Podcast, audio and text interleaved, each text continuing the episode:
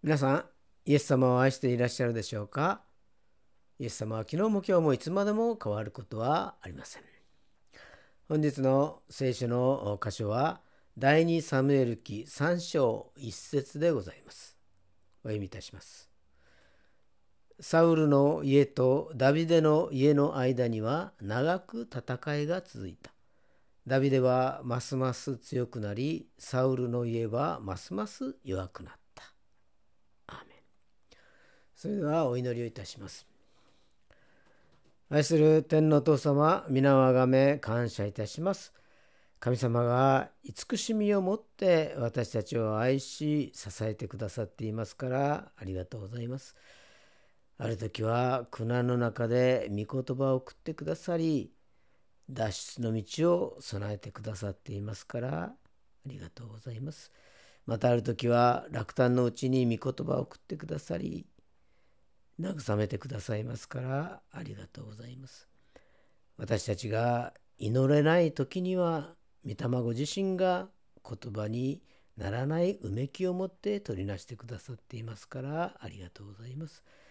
ダビデが人にも神にも愛されたように、真摯に悔い改め、神にも人にも愛されるようにお導き願います。あなたは私たちに臆病の霊ではなく、力と愛と慎みの霊を与えてくださっていますから感謝します。そして私たちにいつも平安を与えてくださっていますから感謝します。あなたが与える平安は確信に満たされた安心感でありますからありがとうございます。この世を過ごしながら、その中で平安で守られていますから感謝します。今日の礼拝が主に喜ばれますように、神様の恵みで満たされますように、聖霊様が先んじて導いてくださいますようにお願いいたします。すべてを感謝し、主イエス・キリストのお名前によってお祈りをいたします。アーメン。今日はサウルの家とダビデの家と題してご一緒に恵みを分かち合いましょう。ご存知のように、イスラエル王国の初代の王様がサウルであり、2代目の王様がダビデということであります。サウルはベニヤ民族で、父の名はお父さんの名前ですね。お父さんの名前はキシュという名前でありました。第一サムエル9章の2節を見ますと、キシュには一人の息子がいて、その名をサウルと言った。彼は美しい若者で、イスラエル人の中で彼より美しい者はいなかった。彼は民の誰よりも肩から上だけ高かった。とこのように書かれてあります。彼は美しい若者で、体育堂々としていて、見栄えの良い若者であったのであります。美しい若者ということで、背もですね、背丈も人よりも高かったということであります。だから見栄えのする若者ということであったのであります。創世記35章の18節を見ますと、彼女が死に臨み、魂が離れ去ろうとしたとき、その子の名をベン・オミ・オニと呼んだ。しかしその子の父はベニヤミンと名付けた。彼はベニヤミン族でありました。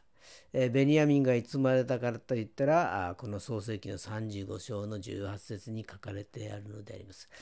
彼女とはヤコブの妻ラケルであり、大変な難産だったのようであります。だからその後、ベニヤミンを産んだ後ですね、亡くなってしまうのであります。ヤコブには12人の息子たちがいましたけれども、妻はレアとラケル。この2人はお姉さんと妹ということでありますけれども、そしてそれぞれの女奴隷ビルハとジルパがいたのであります。その中でヤコブが一番愛していたのはラケル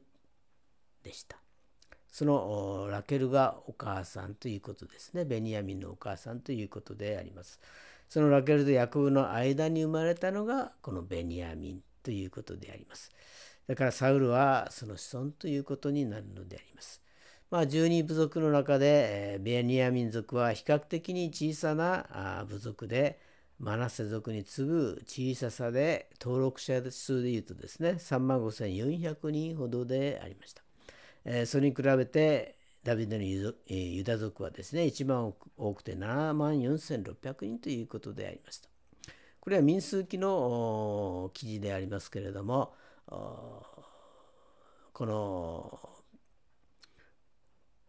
ダビデのですね、種族がユダ族、そしてサウルの種族がベニヤミン族ということで、ベニヤミンは一番小さな部族だと書かれていますので、民数記とこの時の間にはですね、少し時間がありますので、一番小さな部族になったのかもしれませんね。創世記29章の35節を見ますと、彼女はさらに身ごもって男の子を産み、今度は私は主を褒めたたえますと言った。それゆえ彼女はその子をユダと名付けた。その後彼女は子を産まなくなったと書かれてあります。この記事はユダが生まれた時の記事であります。ヤコブとレアの間に生まれたのがユダでありました。ダビデはこの家系ということであります。そしてイエス・キリストの系図でもあるのであります。マタイの福音書の一章を見ますとですね、イエス・キリストの系図ということで、そのところにその家系がですね、記されています。その中に4人の女性の名前が入っていますけれども、彼女たちは遊女であったり、異邦人であったり、会員の女であったりするのであります。このことは救いがですね、どんな人たちの上にも訪れるということを示しているのであります。そしてサウルもダビデもサムエルによって油注ぎを受けるのであります。第一サムエル10章の一節を見ますと、サムエルは油の壺を取ってサウルの頭に注ぎ、彼に口づけしていった。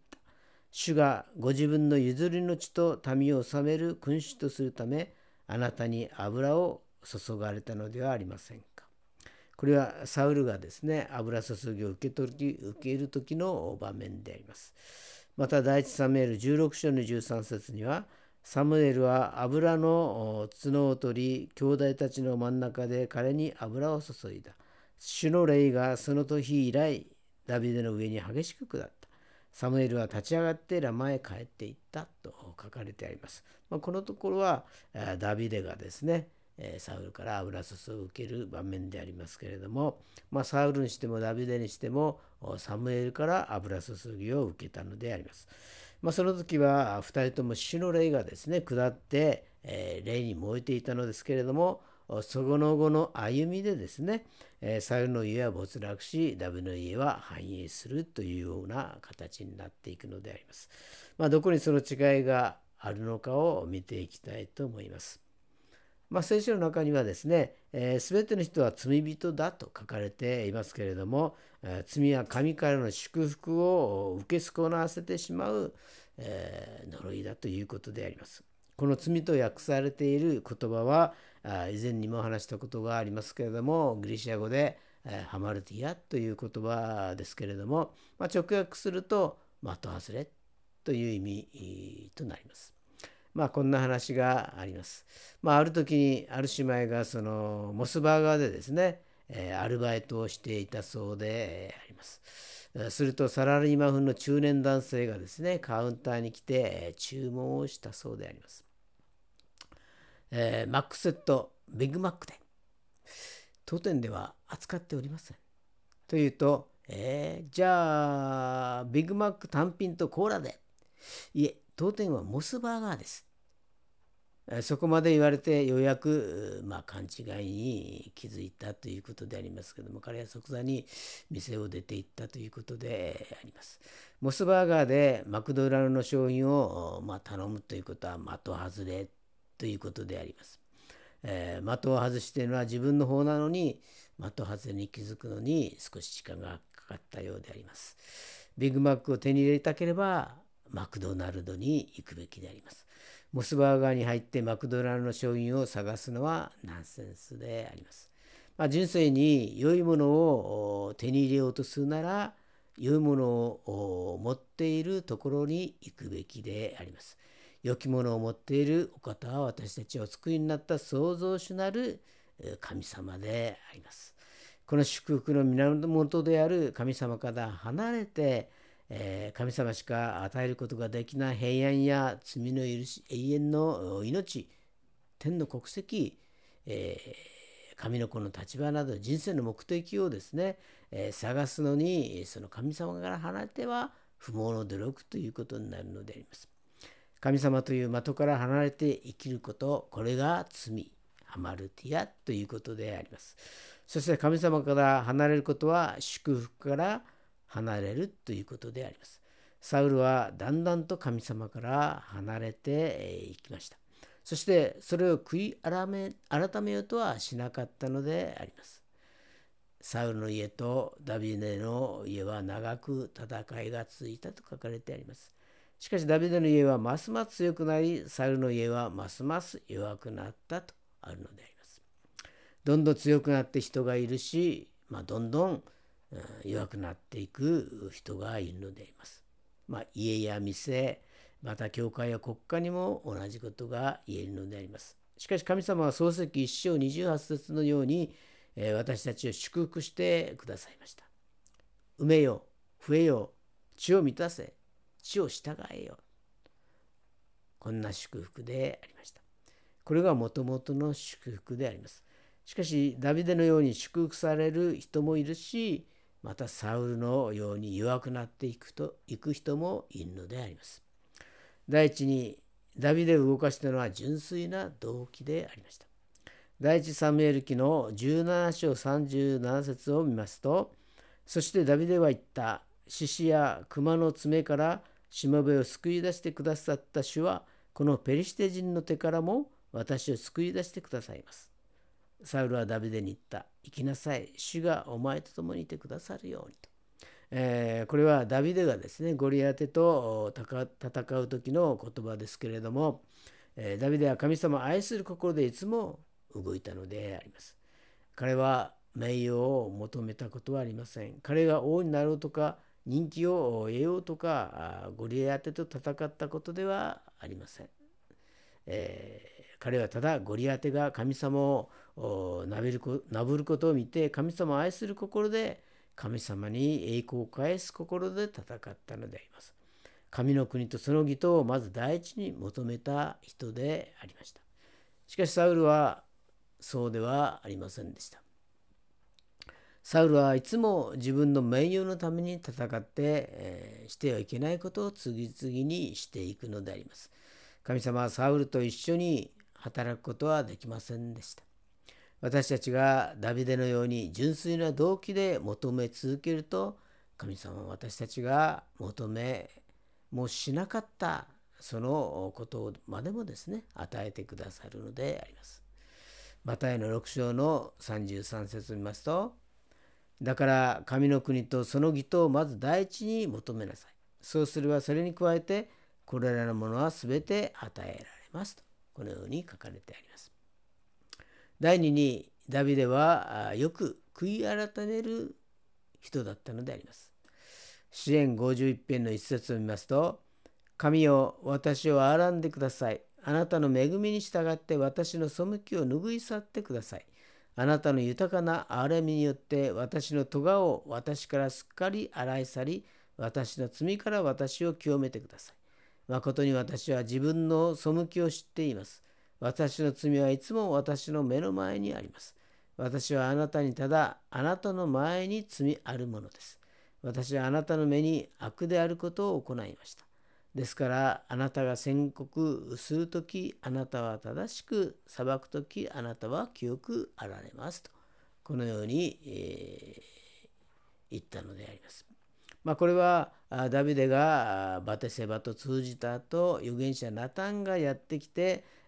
ダビデの元に来てですね、そしてダビデの罪を指摘した時の歌でありますけれども、ダビデはすぐにですね、すぐ悔い改めたのであります。ダビデが犯した罪とサウルが犯した罪を比べてみると、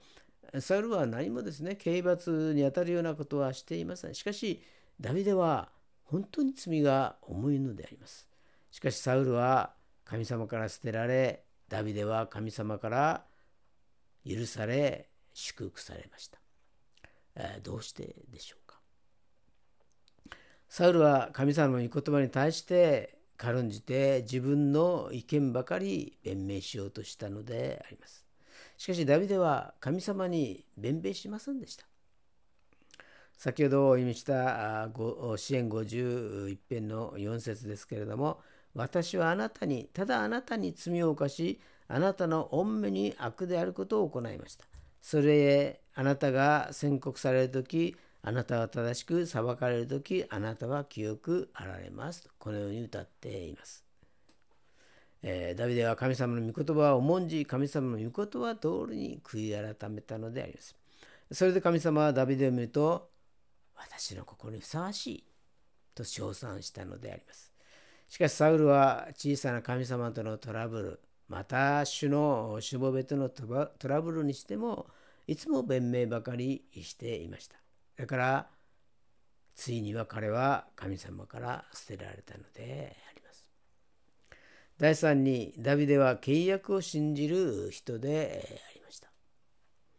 第2サムエル7章の28節を見ますと、今、神、主よ、あなたこそ神です。あなたのお言葉は誠です。あなたはこのしもべにこの良いことを約束してくださいました。今、どうかあなたのしもべの家を祝福して、見舞いにとこしえに続くようにしてください。神である主よ、あなたが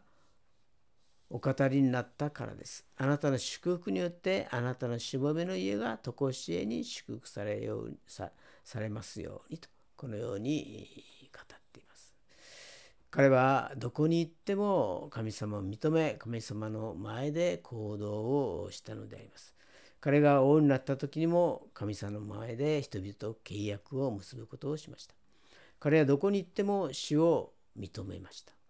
それで神様がイエス・キリスト、ダビデの子孫と呼ばれるようにしてくださいました。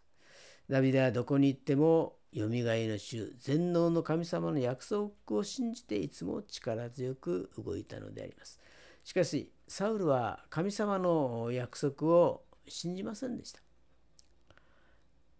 彼には、ただ神様の御言葉はアクセサリーであり、信仰の対象ではありませんでした。彼がこんなことに出会ったときは、彼はなんと占い師のところに行ったのであります。